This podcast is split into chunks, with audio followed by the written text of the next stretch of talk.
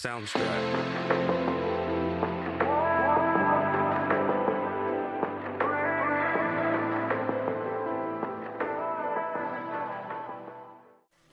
Welcome to the Natalie Wise Woman podcast. Wise Woman, the meaning of witch. A witch who is here to help you create magic in your life and find ways for reaching your highest potential. Enjoy this episode. This episode of the Natalie Wise Woman podcast was recorded in the Peruvian Amazon jungle where I had the beautiful opportunity to interview Soltara Healing Center facilitator Jonathan to bring some awareness on the topic of ayahuasca. And you can probably hear some jungle sounds in the background. We wanted to talk about what ayahuasca is and bring some awareness to the common questions around this.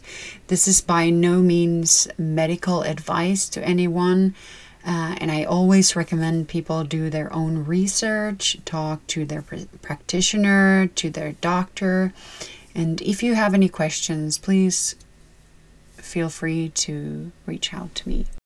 We are going to talk about ayahuasca. So, ayahuasca seems to be gaining more popularity, and even with, with Prince Harry writing about it in his book, that he's been doing some healing uh, with that. And uh, for many people, it may still seem like, you know, it's just doing drugs in the jungle. So, could you, Jonathan, explain what ayahuasca actually is and where it comes from? Sure, yeah.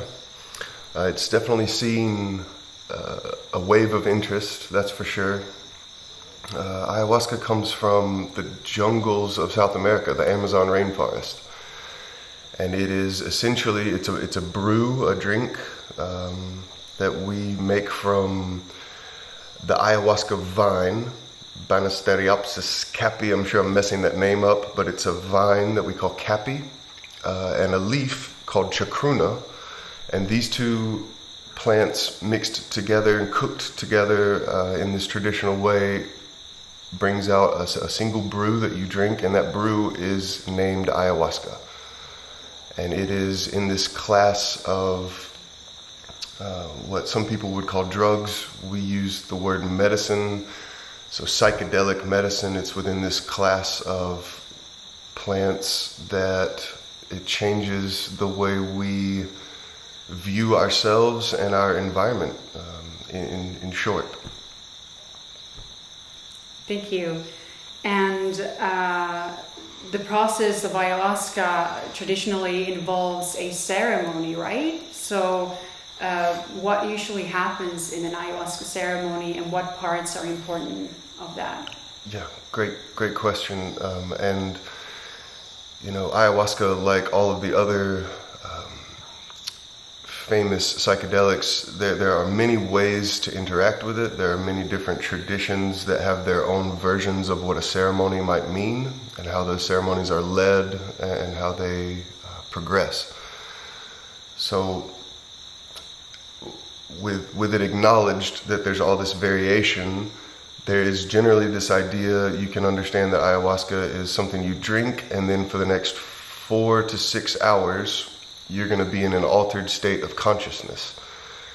And what that means is that unless you have a certain amount of experience of your own, you would need to be guided through this process. So, for four or five hours, you might not understand where you are or where it is safe to put your feet, for example, take steps you might not understand uh, the concept of time very well. And so you need to be guided, and that's what these ceremonies are.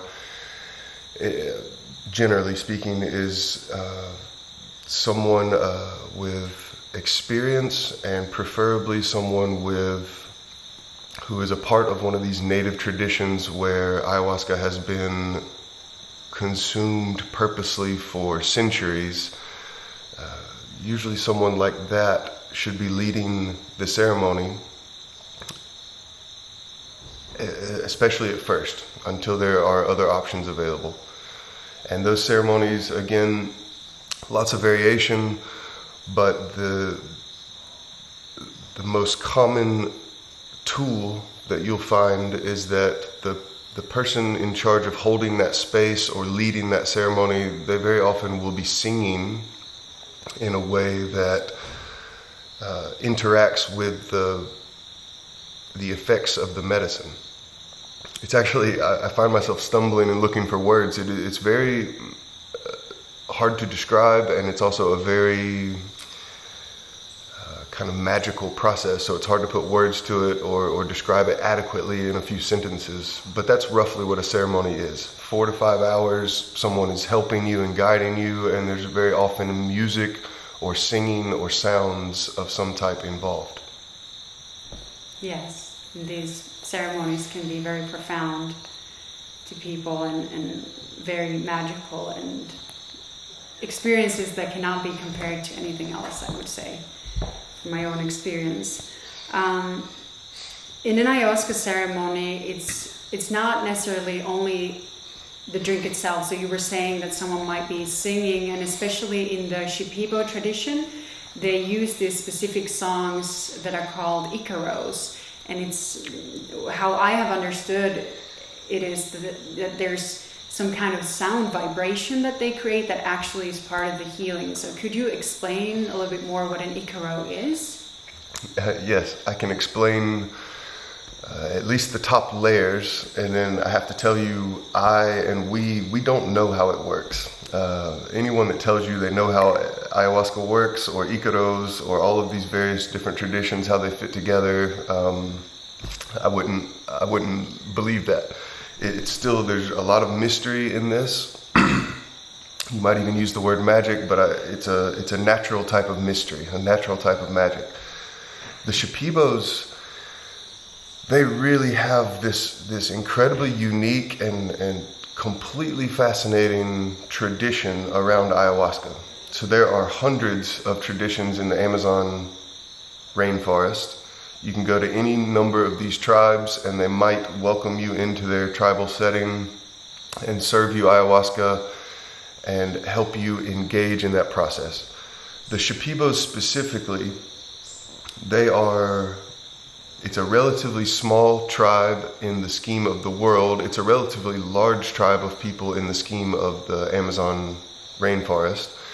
And they, for the last few hundred years at least, have been not only drinking ayahuasca, but they have this understanding that all of the plants in the jungle around them have certain characteristics. And they might call that the spirit of the plant, but the word characteristic is quite good here. Uh, each plant has a, a, uh, a, set of characteristics or a, a character, and they drink these plants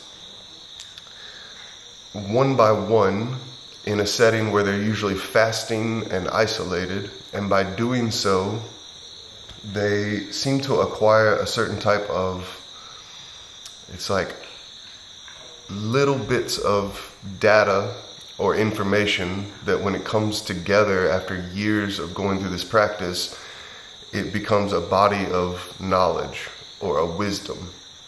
And so these Shipibo maestros or curanderos, they put these little bits of information into themselves for years or decades by drinking plants individually in an isolated setting, usually fasting, and then they use this toolkit um, when it when it comes time to drink ayahuasca with people who are here to heal.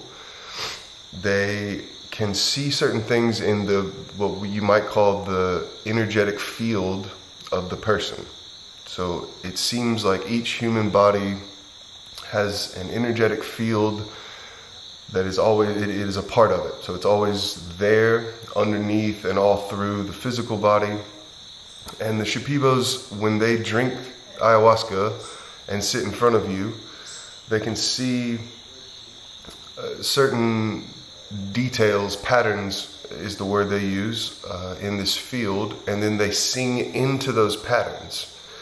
And as they sing, the vibrations of the actual voice, but also the vibrations of the intention that they have in that moment and the intention you have in that moment all come together.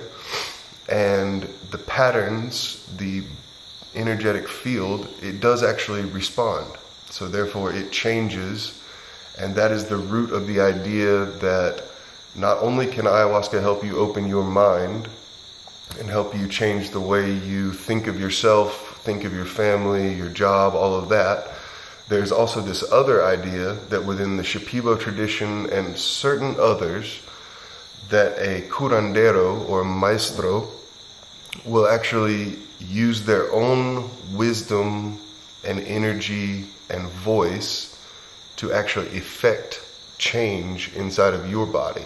So, effect healing and and past that, there's nothing but layers underneath this questions, um, possibilities, and and differences in how this can go down uh, person to person. But that's a pretty good summarization. Thank you.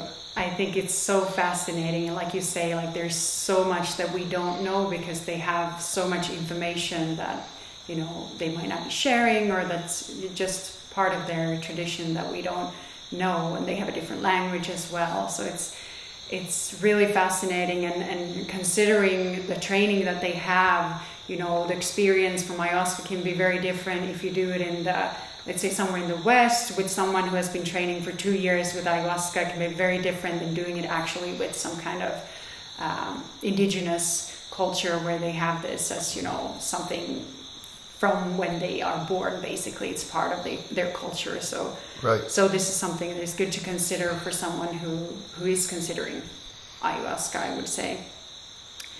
Um, so why do you think that so many people are called to work with ayahuasca and what can someone actually get out of a ceremony you're working with with maestros?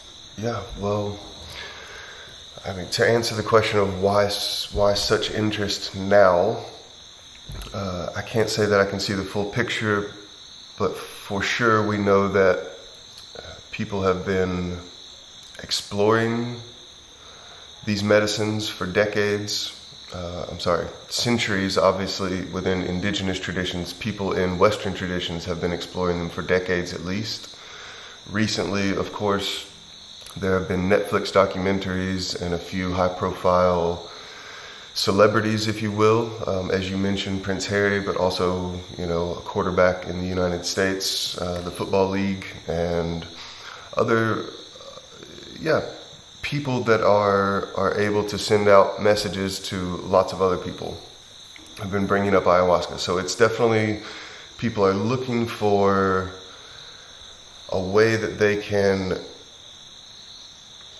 take control in a way of processes that feel like they're out of control. And that can be uh, the, the list of, of what that can be for individuals is, is endless. Uh, but the roots for almost all of us have something to do with trauma or um, ongoing anxiety or depression, ongoing questions about you know, it can be a detail like a specific relationship or a specific job, or it can be really big abstract questions such as what happens when we die, or why, what is the, the purpose of living and suffering and going through this process. So, all of these different things are inside of human minds, and we feel stressed or ill or confused and ayahuasca is becoming it is being promoted as a way to see things from a new perspective. And when we see things from a new perspective sometimes that can alleviate the stress or depression or the pain of a prior trauma. So maybe only maybe now i'll give a few words about you, you mentioned that there are different, you know, you can find a ceremony in California and you can find ceremonies in Peru and the Netherlands. I will, I will say from personal experience, there is something to be gained from drinking ayahuasca in almost any safe setting. So it doesn't only have to be the Shipibo tradition, and it doesn't have to be necessarily an indigenous tradition directly uh, at all. However, there are lots of questions about whether or not the medicine was sustainably and responsibly made uh, or attained. There are questions about the intentions of the people leading the ceremony. So, just like with a psychiatrist or another medical professional that you're going to let into an intimate part of your body or an intimate part of your process, you would only choose someone that you trust. And if that person ever gives you a reason not to trust them, you would take that into account in deciding whether or not to open back up your body and process to them. So I just want to be clear in this very short space that there are lots of different ways to drink ayahuasca. There are lots of different ways to benefit from it but it is also a very messy and confusing marketplace for ideas, medicine, and ceremonies. So always choose whether you're whether you're interested in engaging with this for the first time, or you're interested in engaging with a medicine, a psychedelic medicine, uh, and you've done this many times before. Just always remember the how incredibly important the set and setting are. These are not my words, these words have been passed around for decades. But where you sit, how you sit, and the intentions with which you sit um, with these medicines are, are the foundation of what's going to happen after you drink that cup of tea, whether it's ayahuasca, or psilocybin mushrooms or even something like LSD. So always always pay close attention to the people you're with, the reasons you're there, the reasons they're there. And if you have the energy and, and space in your life to explore an indigenous tradition specifically, I highly encourage it. It is the only reason why we have these medicines available to us are these indigenous traditions who, who not only found the original mixtures or tradition, uh, yes, the, the original methods. Uh, so they've been passing these down for centuries, and even now, especially in the case of someone like the Shipibos, they are also the most well equipped, or at least some of the most well equipped people we have to to take on this responsibility of guiding a ceremony, leading a ceremony. So I highly encourage you to uh, do your own research and if one of these medicines calls to you, take your time. It always makes space. Uh, your life will always make space for this if you really ask for it. And then once you've decided to go ahead, choose your your ceremony and the people that you engage in that with, choose that very carefully. It's incredibly intimate and and it's incredibly valuable if it is done with respect and humility. Thank you for sharing that. I think it's important to to point those things out and especially like you said with like when you choose a medical professional like you want to choose someone that you can trust and and I've even heard that it's it's kind of like you go into psychic surgery so you don't want to choose a surgeon either like in the west who would just mess you up. Like you want to have someone that you can trust who you know that has training in this and knows what they're doing. So i think that's that's an important factor in in all of this. And and i mean personally and i'm a bit biased because i've only been to soltara but i mean if someone can afford it i would highly recommend. I think it's you know soltara is probably one of the best in the whole world. Like the responsibility, like taking the responsibility uh, seriously and having a very ethical approach. So I, I highly recommend that if, if people can afford it or save up to that because, you know, this is serious work. And I mean, if you can, if you can really get the, if you want to get the maximum benefit from this experience, I think Soltara is really a good choice. So, so I mean, uh, if someone has questions regarding that, then feel free to contact me, and uh, I will also link the website of Soltara to this episode.